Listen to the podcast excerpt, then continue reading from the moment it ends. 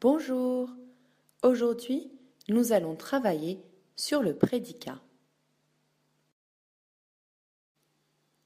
Le prédicat est la fonction du groupe verbal, c'est-à-dire son rôle dans la phrase. Il indique ce que fait ou ce qu'est le sujet. Le prédicat peut être constitué d'un verbe seul. Par exemple, les enfants de la classe jouent.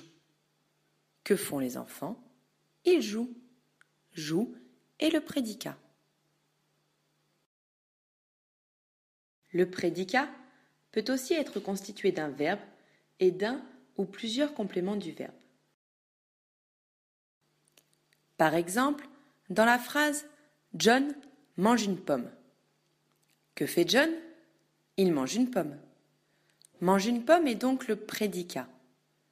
Il est composé d'un verbe, mange, et d'un complément du verbe, une pomme.